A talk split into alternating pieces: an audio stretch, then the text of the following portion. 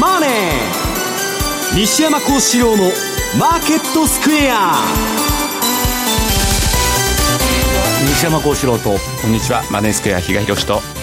皆さんこんにちは。アシスタントの大里清です。ここからの時間はザンマネー西山幸四郎のマーケットスクエアをお届けしていきます。大引けの日経平均株価なんですが今日は、えー、大きく上昇となりました。終値273円35銭高の2万3094円67銭ということです、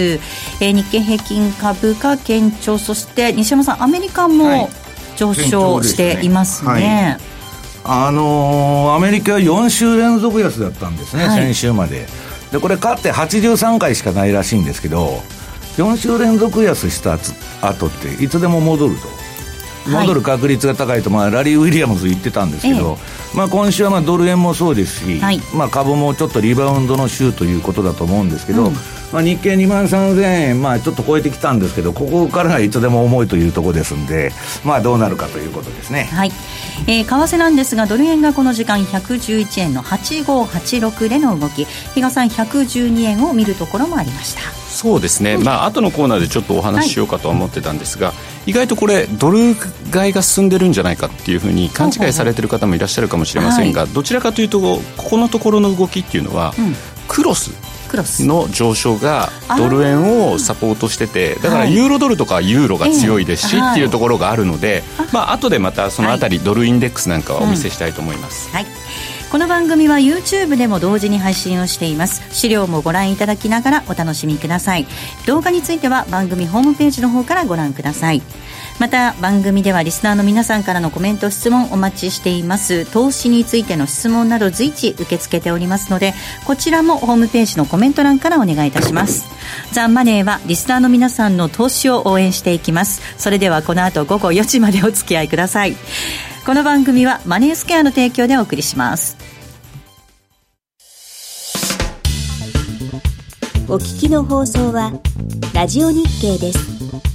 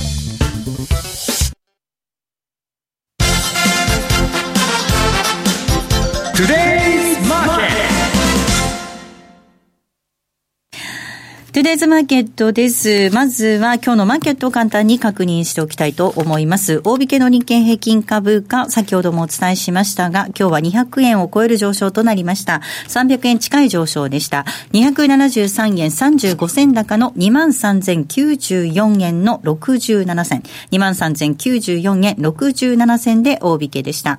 トピックスが18.59ポイントのプラス1728.61。東証一部売買高が17億3243万株。売買代金3兆3291億円でした。値上がり銘柄数が1557。対して値下がりが474。変わらず77銘柄でした。東証一部売買代金のランキング、トップがソフトバンクグループです。2位がファーストリテイリング、3位が任天堂、4位がソニーです。そして5位にトヨタ、6位が三菱 UFJ、7位東京エレクトロン、ファナック、キーエンス、スズキと続きました。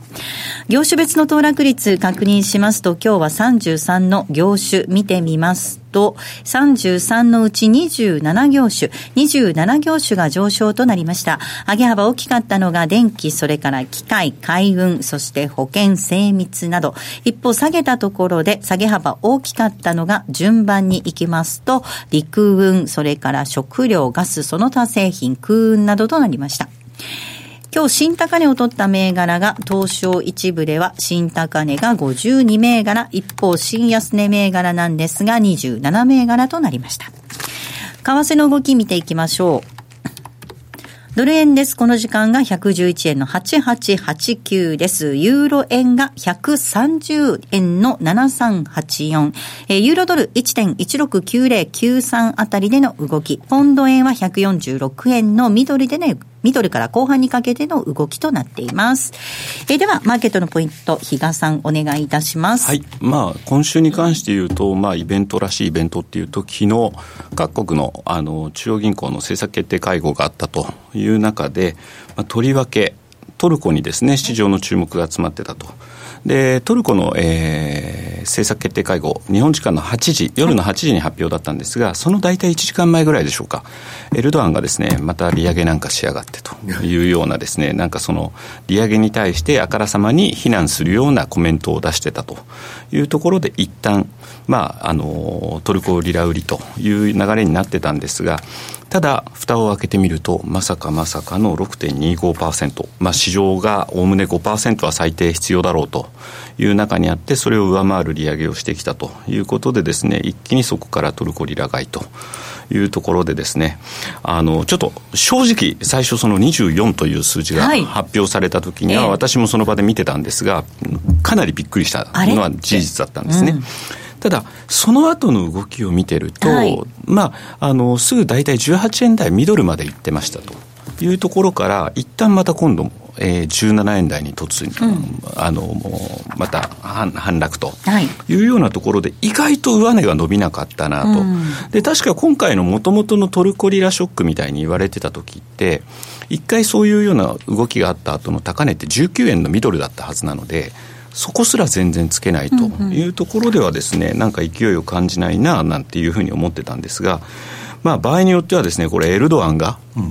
これだけ上げて、たかだかこれぐらいしか戻らないのかみたいな、ね。まあ、とりあえずあの、通貨安止めるために、中銀としてはインフレ率以上の金利にしたということですよね、ただ、そうは言っても、これってだから前倒しでやりましたと、予想以上にインフレ率が今度上昇していったときって、すぐに上げにまた転じられないっ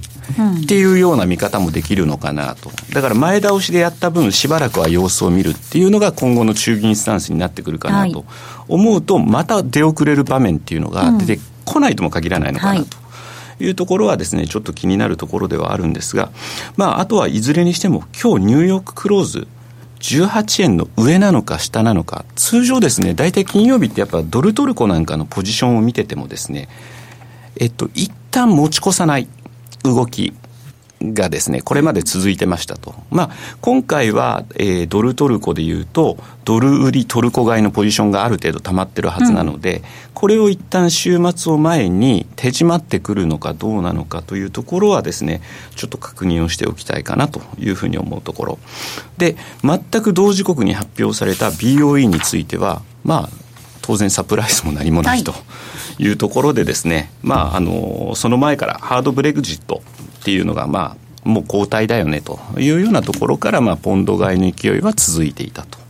で、さらにそこから少し遅れること、えー、45分ですかね、ECB の、えー、政策決定会合で、まあ、えー、据え置きと。はい、で、その後、えー、行われたドラギさんの記者会見。はい、これはまあ、表がだあの出てるかと思いますけれども、はい、まあ、話した内容が比較的、ちょっとタカ派的な内容だったかなと。いうところから、ここで今度またユーロ買い。だからその前の、えー、ポンド買いとユーロ買い。まあ、ヨーロッパ通貨買いっていうのが進んで、クロスが全体的に上がって、ドル円も111円台後半から110にワンタッチつけに行くと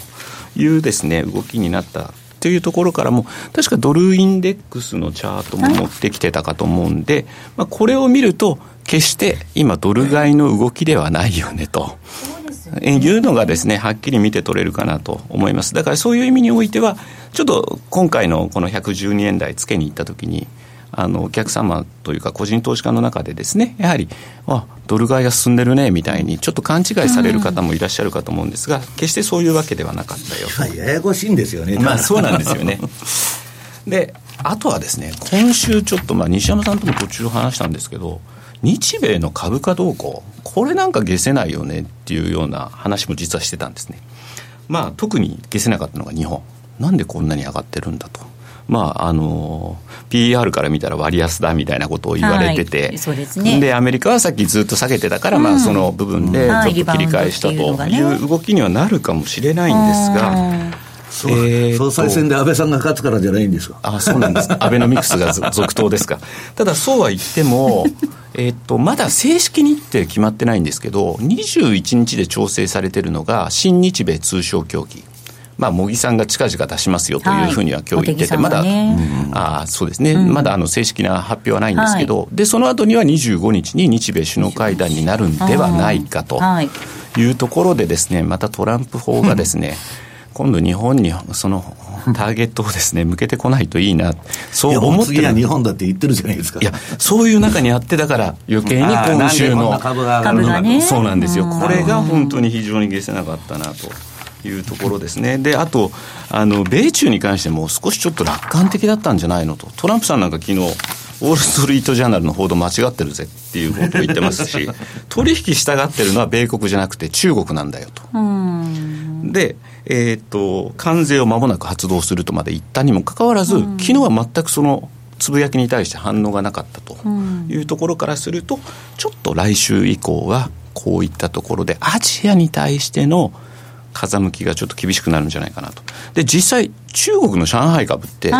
ずっとじり安なんですよね。だから今週も、以前この番組でもお伝えした通り、えー、2016年の1月と2月につけた安値が、えー、2638かな。かなりそこにまた接近する場面もあったんですが、一旦切り返したとはいえ、2700にもまだ、えー、行ってないという感じなので、そういう意味では、まあ、中国株はずっとちょっと難聴な動きが続いているということも、意外と見過ごされてないといいなっていうふうに感じているので、来週はちょ来週からはアジアに目が向くかなというふうに思ってます。では西山さんにもお話を伺っていきたいと思います。はい、まあ今週欧州通貨強かったっていうお話がありましたけれども、えええー、まああのトルコのがやっぱりきっかけ、安心感に多少つながったんですかね、まあ、トルコはね、まああのまあ、通貨は、だからインフレ率以上の金利にすりゃ、それは下げ止まるんですよ。別に上がるとは言いませんけど、下げ止まるわけです。で、まあ、中銀はね、ちょっとトランプの意向に、あ、トランプじゃない、あの、エルドアンの意向に逆らったんじゃないかという話になってるんですけど、まあ一方で、あの、政府系ファンドの方は、えー、エルドアン全員構想しましてですね、あの、トルコのソブリンウェルスファンド、ええ、で、自ら会長に就任すると。はい、なんじゃそらと。なんじゃそらと。いうことで、まあ金融政策も今後ね、えー、口を出してくる可能性があると、要するにトルコっていうのは、あの、借り換え借り換えできますんで、えー、こんな高い金利でやっててね、本当に大丈夫なのかっていうことがあるわけですよ。だから、金利上げって止まったのはいいけど、じゃあ経済どうなるんだっていう問題が、裏側には控えていると。いうことですね。はい。本当経済どうなっていくのかっていうところですよね。はい、このまま中央銀行総裁までね、自分がやるって言い出さないといいんですけど。それはまあないと思いますけど、ね、言いかねないですけどね。まあまあ、でもね。言いかねないというのはありますけどね。えー、そして、その、えー、欧州通貨という意味では ECB と BOE もありました。うん。まあこれはね、もう新聞読んでもらったらいいんですよ。あの、この番組で別に新聞の大見出しみたいに話を繰り返しする気は全くないんで、はい、まあ、中銀のあの動向というのはまあ重要なんですけど、昨日比嘉さんから言われたのは、あのー、どういうんですか、えー、みんな出口に向かってるわけじゃないですか。はいええ、世界中、アメリカもイギリスもね。はい、除く日本。えー、で、日本だけ、まあ今外交でもちょっと、えー、なんだ、陸の蚊帳の外になりつつ、まあ、プーチンにもですね、ああいう扱いを受けてですね、えー、なんかね、日本がちょっとその、世界の潮流に乗ってないと。んで、その中で金融政策も、日本だけね、まあ先ほどあの、安倍さんが、まあ永久に緩和は続けるわけじゃないという発言をして、ちょっと円高になったとか言って、あの、報道で出てましたけど、あの、どこまで、じゃあ、その、続けられるんだということなんですよね。世界がみんな金利上げとるのに、なんで日本だけ、えー、そんなことやってんのかと。いうことで、で、まあ、比嘉さんもそういうことを言われてたんですけど、これね、やめるっていうわけにはいかないんですよ。で、仮にね、石破さんがなったら、石破さんは量的緩和には、こんな不健全な政策やってたらダメだと。その臨転機回してね、その里すりまくって借金漬けになってね、えー、最後は怖いと。だけど、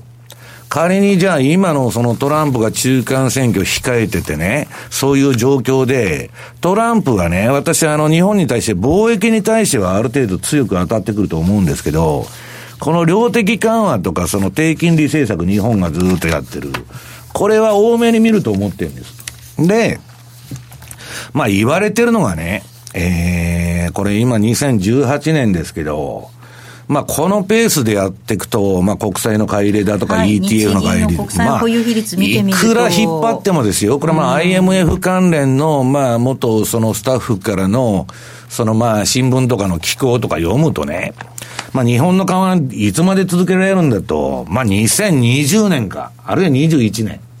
ぐらいが限界だろうと。そうするとまだ2、3年持つ可能性あるわけですよ。はい。いや、できるかどうかは別として。はい。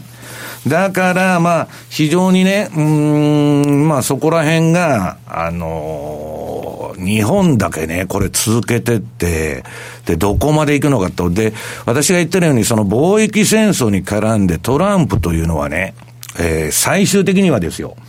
彼が8年、その大統領やったら、ドル安政策、ドルの切り下げですよね。その、えー、今のアメリカの膨大な借金を棒引きするために、まあ、第二のプラザ合意。うん、まあ、中国に対しても。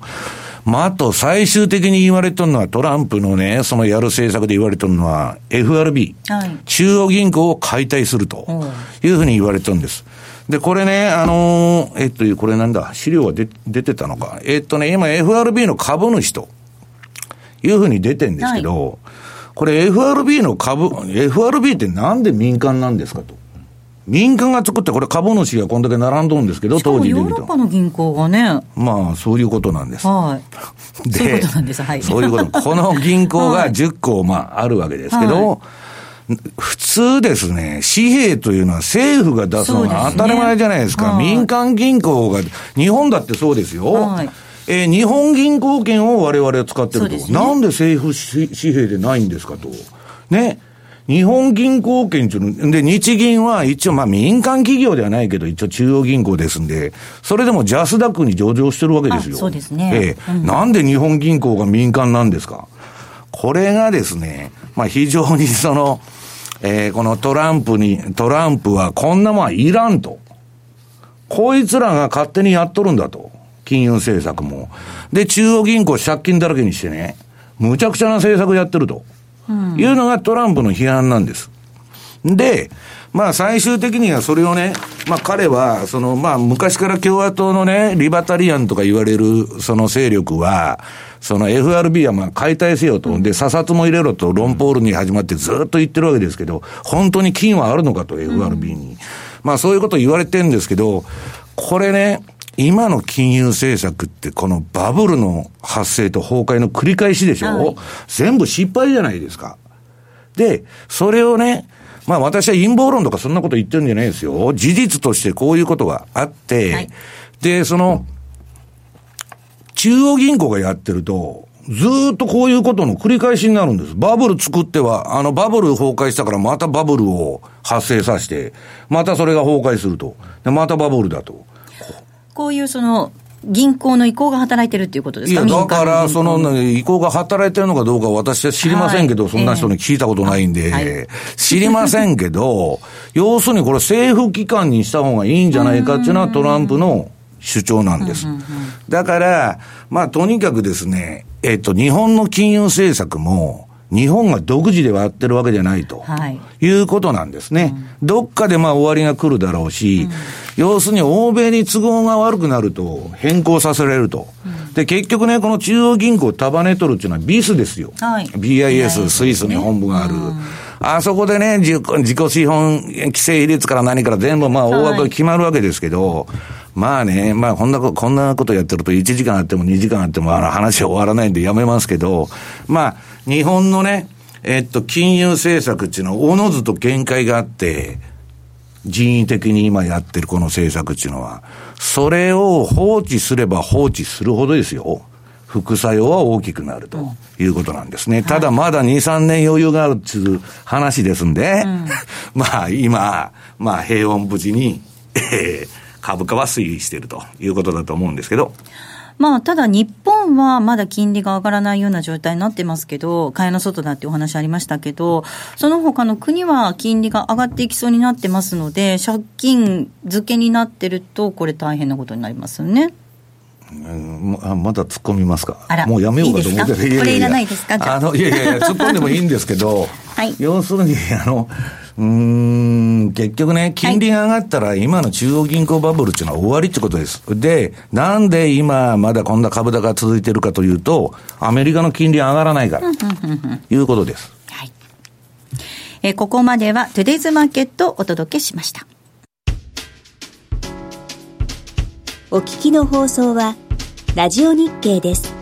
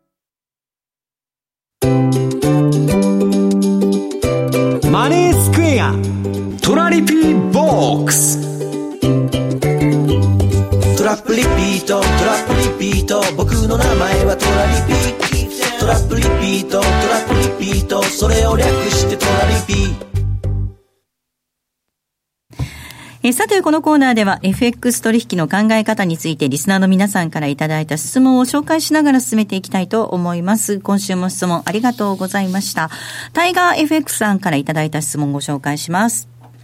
9月以降、米株は下がるのではないかという意見が多い中、米株順調に上昇しています。9月以降のアメリカ株の方向性について教えてください。また最近のガンドラックのレポートでは、米国債のショートが大量に溜まっているので、年末のドルの水準は今より低いだろうと述べられていましたが、このあたりについてもお願いします。ということです。まず、まあ、米債の方からいきますと、はい。あの、史上最大の売りポジション。はい。要するにみんなが金利が上げる、上がる方向に、ほぼすべての投機筋がかけてると、いうことなんです。で、これは前から言わ言われてまして、もう FRB がね、少なくとも9月と12月に金利を上げるってことは、ほぼほぼ織り込まれてる。この相場に。で、来年は2回やったらもう、自然利子、利子率っていうか中立金利を超えちゃうんで上げないと言っとるんです。じゃあ、これから上げますって言っとるヨーロッパを買った方が、ドル買った方が、買うよりいいというふうに、だんだんなってくるわけです。もう打ち止めですから、アメリカは。はいね。そうすると、いつまででもドル高は続きませんよと。で、それのきっかけになるんじゃないかと言われてるのが、今それでもね、アメリカの10年国債金利が、あるいはさ、えーあのーまあ、10年でも5年でもいいんですけど、上がる方向にみんなかけてるのに、上がね。らなかったら、ぶん投げになるじゃないですか、総投げ相場に。そうすると金利が上がるどころか、10年債の金利むちゃくちゃ下がっちゃって、短期は上げてますから、完全な逆イールドになって、めちゃくちゃなことになりかねないと。で逆イールドって言ったら、金融機関は貸し出しだとかね、運用すればするほど、マイナスのうん、そうですね。工作貧乏どころかですね、やればやるほど、金利差がないわけですから、マイナスなわけですから、どうしようもなくなると。ということになると、株もおかしくなってくるんじゃないかというのが今言われてるんです。はいで、みんなね、今、米債の金利ばっか見とるんですよ、ファンドマネージャーは。はいで、横一線で今3%手前で動いてないから、ゴルディロックスなんですけど、これがね、上行っても下行ってもまずいって言われてるんです。だから動かないのが一番いいということなんですね。はい。その米債の返調を受けて株がおかしくなる可能性もあるっていうお話でした。はい9月以降、米株どうなるのかっていうことですよね。だからそれ金利次第。うん。ええガンドラックは逆イールドになるって確かそのうん。言ってたような気がしますね同じもの見てると思いますけど、あ、このレポートの中でね。はい。まあ、あとはだから、いつでも言ってるあの、ラリーが言っとるですね、失業率のゴールデンクロスとかね。あはいまあ、逆イールドになっても株はね、1年から1年、1年半ずれて、あの、ドーンと来る場合が多いし、住宅株が天井打ってからまた1年半ぐらいのタイムラグを置いて下がることが多いってことですね。はい。えーそして10月に入ると、比嘉さん、セミナーが予定されているようですね。はい、10月14日ですね、はい全国セミナーの一環の東京版ですねはいこちらを開催する予定です、はい。えっ、と、10月14日に東京で開催する予定となっておりまして。日曜日ですかねはい。はいまもなく受付の開始ということそうになりですねラますかね。ジオ日経さんのホームページの方から、はいあの上がり次第ぜひお申し込みいただければなというふうに思います、はい。皆さんのご来場お待ちしております。ここまでは M2J トラリピボックスのコーナーをお届けしました。オリジナル注文トラリピでおなじみ、そして当番組リスナーの皆さんには馴染み深い FX 会社、マネースクエアでは現在、新規講座開設キャンペーンを実施しています。9月30日までに新規講座を開設し、10月31日までにキャンペーンへのエントリーと入金が完了した方には、漏れなく書籍、実践 FX トラリピの教科書をプレゼントいたします。さらに10月31日までの期間に取引をされ、新規売買が50万通貨以上成立しますと、通貨量に応じて M2J ポイントをプレゼント。M2J ポイントはマネースクエアに口座をお持ちの方だけがご利用できる独自のポイントサービスで、ポイント数に応じてギフト券やグルメなど様々な商品と交換できます。また、マネースクエアオリジナル注文トラリピの手数料が無料となるキャンペーンも9月29日まで同時に実施中です。まだ口座をお持ちでなくて、マネースクエアやトラリピが気になるという方、ぜひこのキャンペーンをご活用ください。キャンペーンの詳細はザンマネー番組ウェブサイトのマネースクエアキャンペーンバナーをクリック。マネースクエアの取扱い商品は投資元本以上の損失が生じる恐れがあります。契約締結前交付書面をよくご理解された上でお取引ください。金融商品取引業関東財務局長金賞番号第2797号。お聞きの放送はラジオ日経です。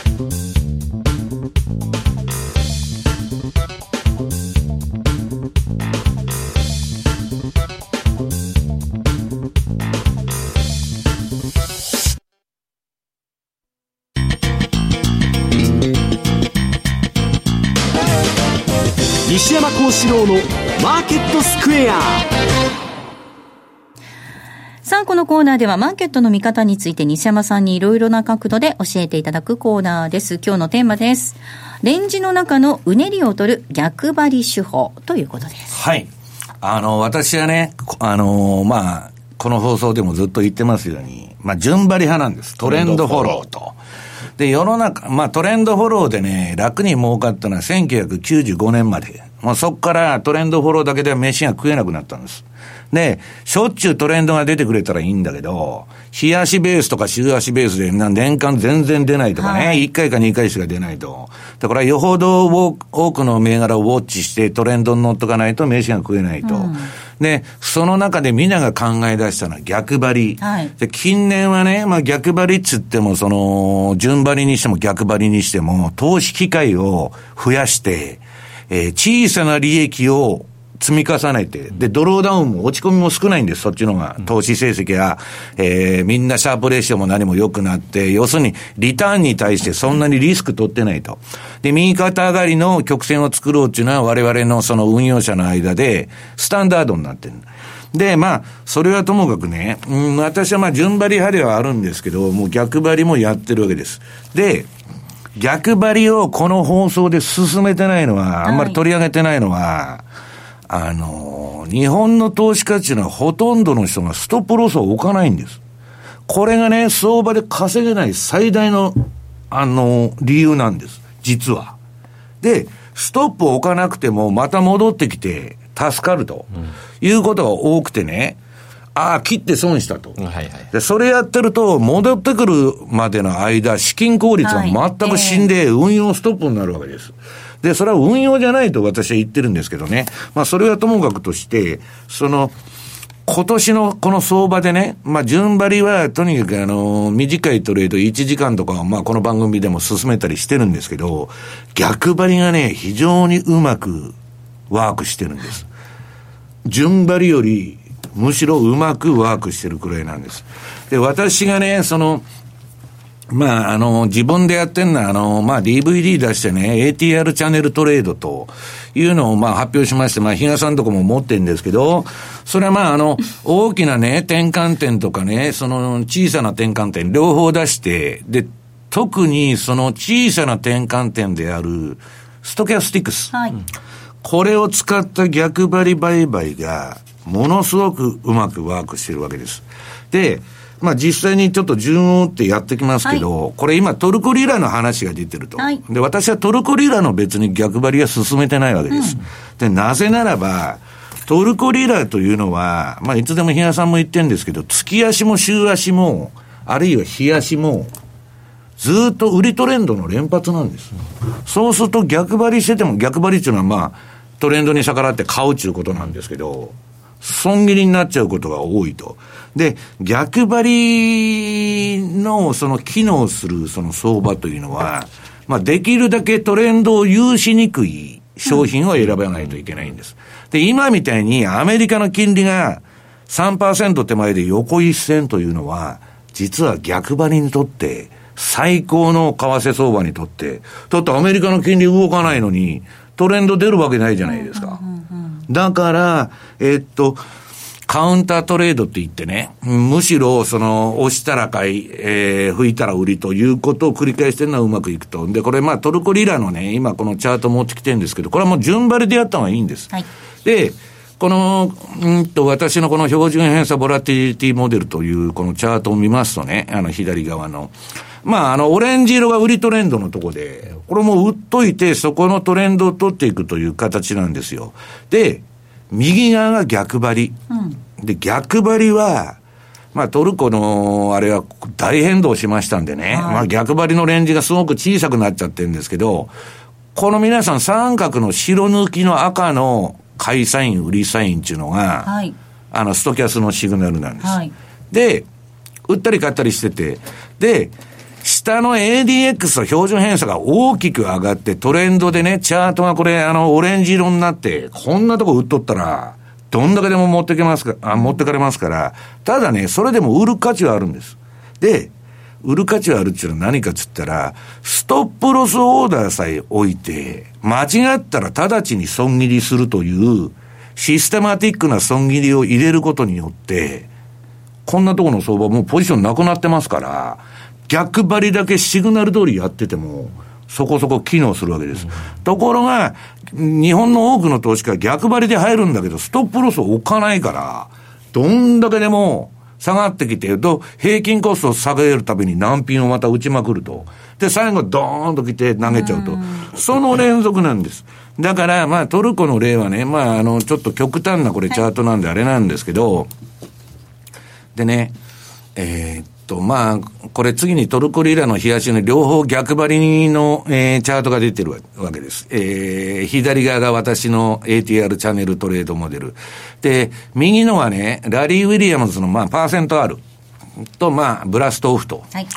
いう、まあ、あのー、まあ、これ順張りと言っていいのか逆張りと言っていいのか難しいもんがあるんですけど、そういうチャートが出ててね、これね、例えばラリーの指標を見てても、これあの、パーセント R が、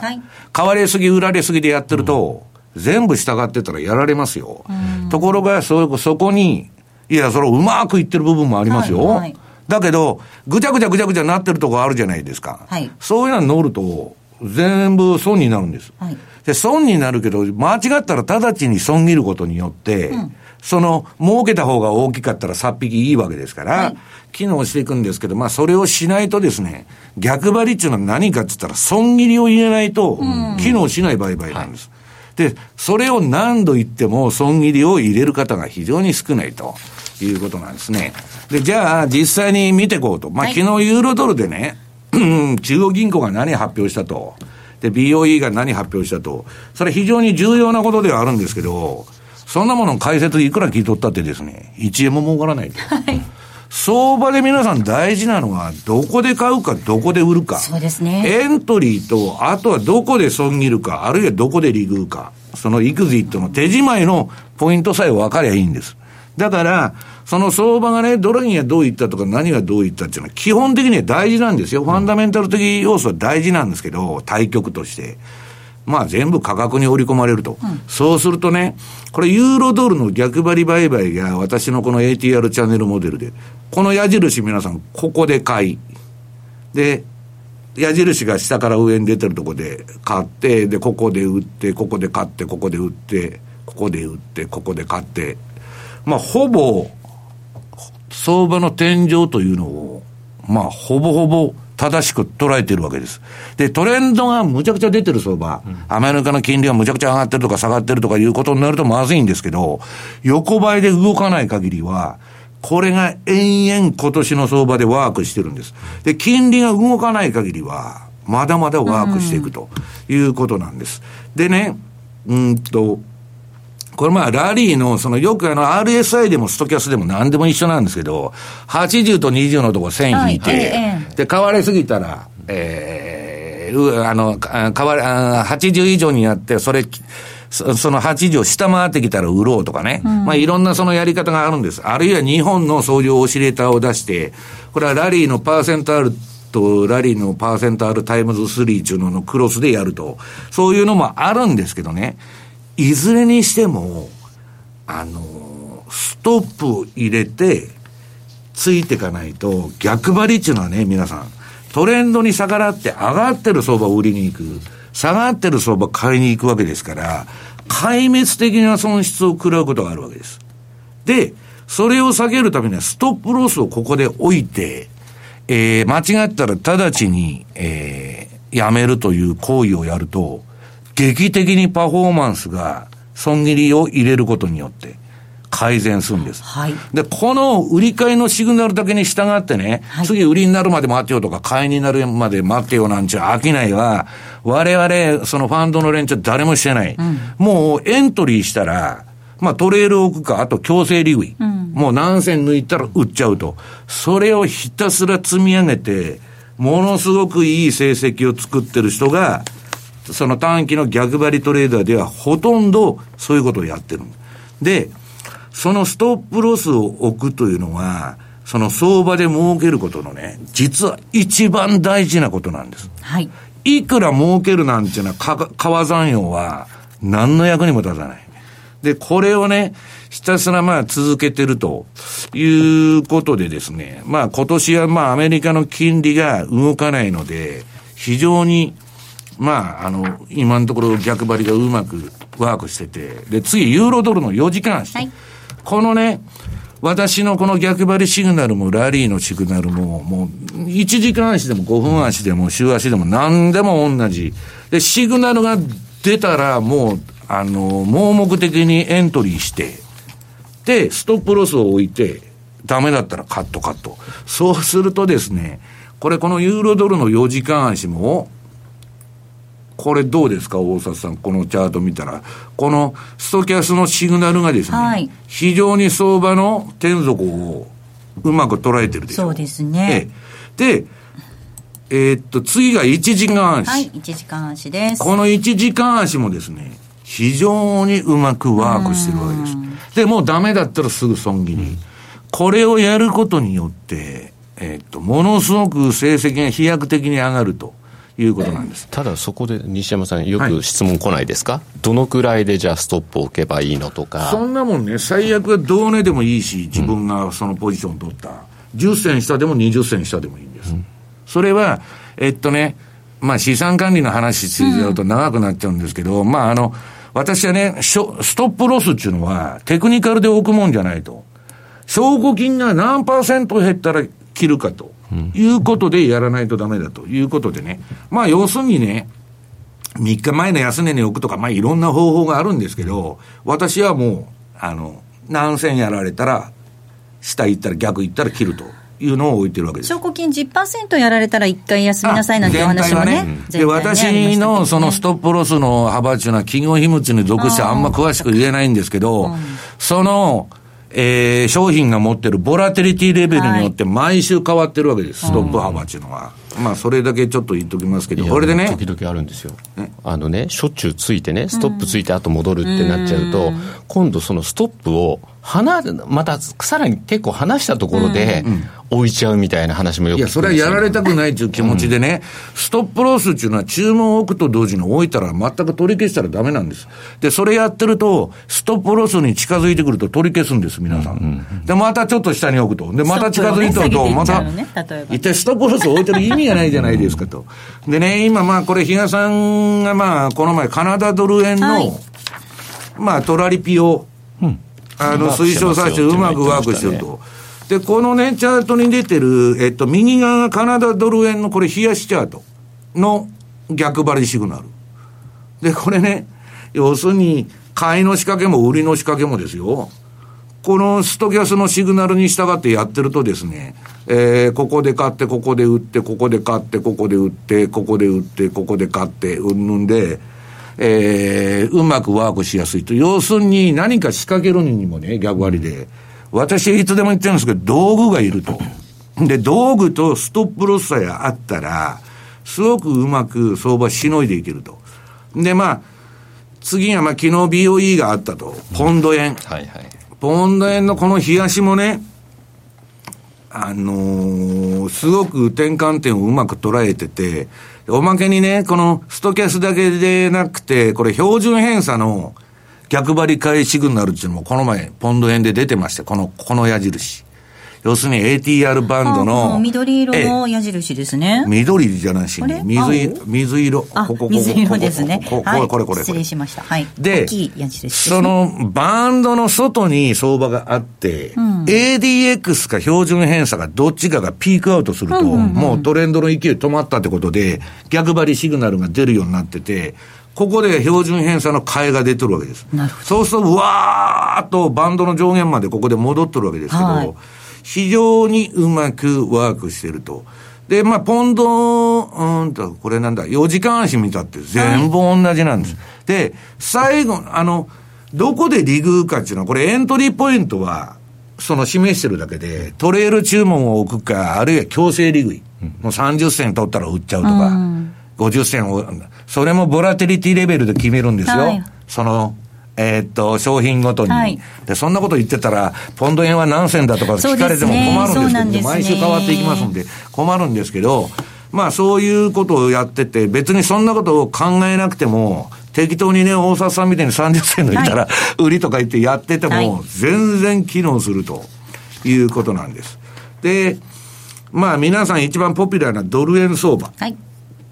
これも、まあそこそここの、えっと、逆張りがワークして、これがね、ここでまた標準偏差の売りシグナル。左側の、この青いでっかい矢印が出て、ドーンと下がってですね。で、まああとはストケスのシグナル通りやっとるんですけど、あのーどういうんですか。えー、最も全部儲かるわけじゃない。逆言っちゃうこともあるんですよ。売ったらまた、ああ、下がると思ったらすぐ上がってきたと。いうことはあるんですけど、えー、まあそれを損切りでカットしちゃうと、えー、損、そういう商いで損したとこよりも、儲けた細かい利益が積み上がってますから、非常にうまくワークすると。で、どっちにしたってね、逆張りのポイントっていうのは、このラリーのシグナルでもパーセンタールでも何でもいいんですけど、ね。要するに、売りシグナルが出ました、買いシグナルが出ましたと。まあ、要するに80回を超えて下、下回って売ろうと。あるいはね、日本の線のクロスで売ってもいいんですよ。売ってもいいというか、その、どういう方向に従うかって言ったら、サインが出た次の足のシグナルにみんな乗っていっとるだけ、うん、ある意味で順張りっぽいんですよ。うんうん、でね、私のね、まあトレードの秘密ということで、その、言っちゃいますとね、何を見てんのかという話になるわけです。で、私は相場なんか上がろうが下がろうがどうでもいい。日経平均が上がろうが下がろうが、ドル円が上がろうが下がろうがね、トルコが上がろうが下がろうがどうでもいいんです。相場で収益を上げるためには何が必要かというと、ボラテリティの計測をしないとダメだと。ボラテリティっていうのは相場の変動幅がどうなってんのか。で、その物理法則で言うとね、あの、何でもそうなんですけど、振動でも何でも地震でも何でもそうなんですけど、バーンと一回放出しちゃうと、縮小していくわけです。で、今度それが煮詰まってくると、バーンとまた爆発して、負荷が溜まって拡大すると。その、ボラテリティの収縮によって稼いでるだけなんです。で、それは順張りでも逆張りでも全く同じなんです、理屈は。ボラテリティが小さくなって、次に大きくなる局面を捉えると。で、逆張りの場合は、ボラテリティが出尽くしちゃって、走りまくって相場が、ブラストオフですよ。バーッと走って、それで、力尽きたとこを狙うと。い。うですね、相場の変動率によって全て売買してると。いうのが、まあ、あの私の売買手法と。いうことなんですけど。はい。4時間足のチャートはいや、これ4時間足というかね、はい、で、うんと、まあ、話を整理しときますと、はい、逆張りっていうのは一般的に言ってね、そのトレンドに逆らってポジション取るわけですから。はい、あ、もう時間ないの？そうですね。あすいません。だから、必ずストップを置くと。で、ストップを置くことによって、劇的に、実は、パフォーマンスは改善するということでございます。はい。ここまでは、マーケットスクエアのコーナーをお届けしました。マーケット投資戦略。えさて、このコーナーでは、来週に向けての投資戦略を伺っていこうと思います。比嘉さんです。はい。えっ、ー、と、まあ、先ほど来、西山さんの方からもお話ししていただきましたけど、このところ私、カナダ編でというところで、はい、で、先週も、まあ、ちょっといいとこ来たんじゃないの、というところ、それとあと5ドルですよね。5ドル円も結構ちょっと売りトレンドが出,、出始めてるのは気になるけど、まあ、いいとこをおしめ拾ってっていうところをお伝えしたかと思うので、まあ、もしそれを信じてポジション持っていただけてるんだったら、うん、まずは利食いを優先していただこうかなというところをですね、はい、まあ、やっぱりなんだかんだ言って、評価益って絵に描いた餅じゃないですか。はい。リグってこその、あの、本当に益なので、そ、ね、そこはちゃんと実現益っていうのを積み上げていただくというところが大事かなというふうに思ってますし、来週はね、ちょっと悩んでます。ドル円売りから入っても面白いのかなって。実はちょっと112なんかもう一回来たらですね、売りからちょっと入ってみても、というのも、あの、そろそろですね、円の国内回帰、季節要因的な部分もあるので、ちょっとそういった部分からも、そういうのを仕掛けてみても面白いかなと思ってます。はい。ここまでは投資戦略のコーナーお届けいたしました。さて、お送りしてまいりました、ザンマネー西山幸四郎のマーケットスクエア、そろそろお別れのお時間です。今日ここまでのお相手は、西山幸四郎と、マネースクエア比嘉宏と、大里清でした。さようなら。この番組はマネースクエアの提供でお送りしました。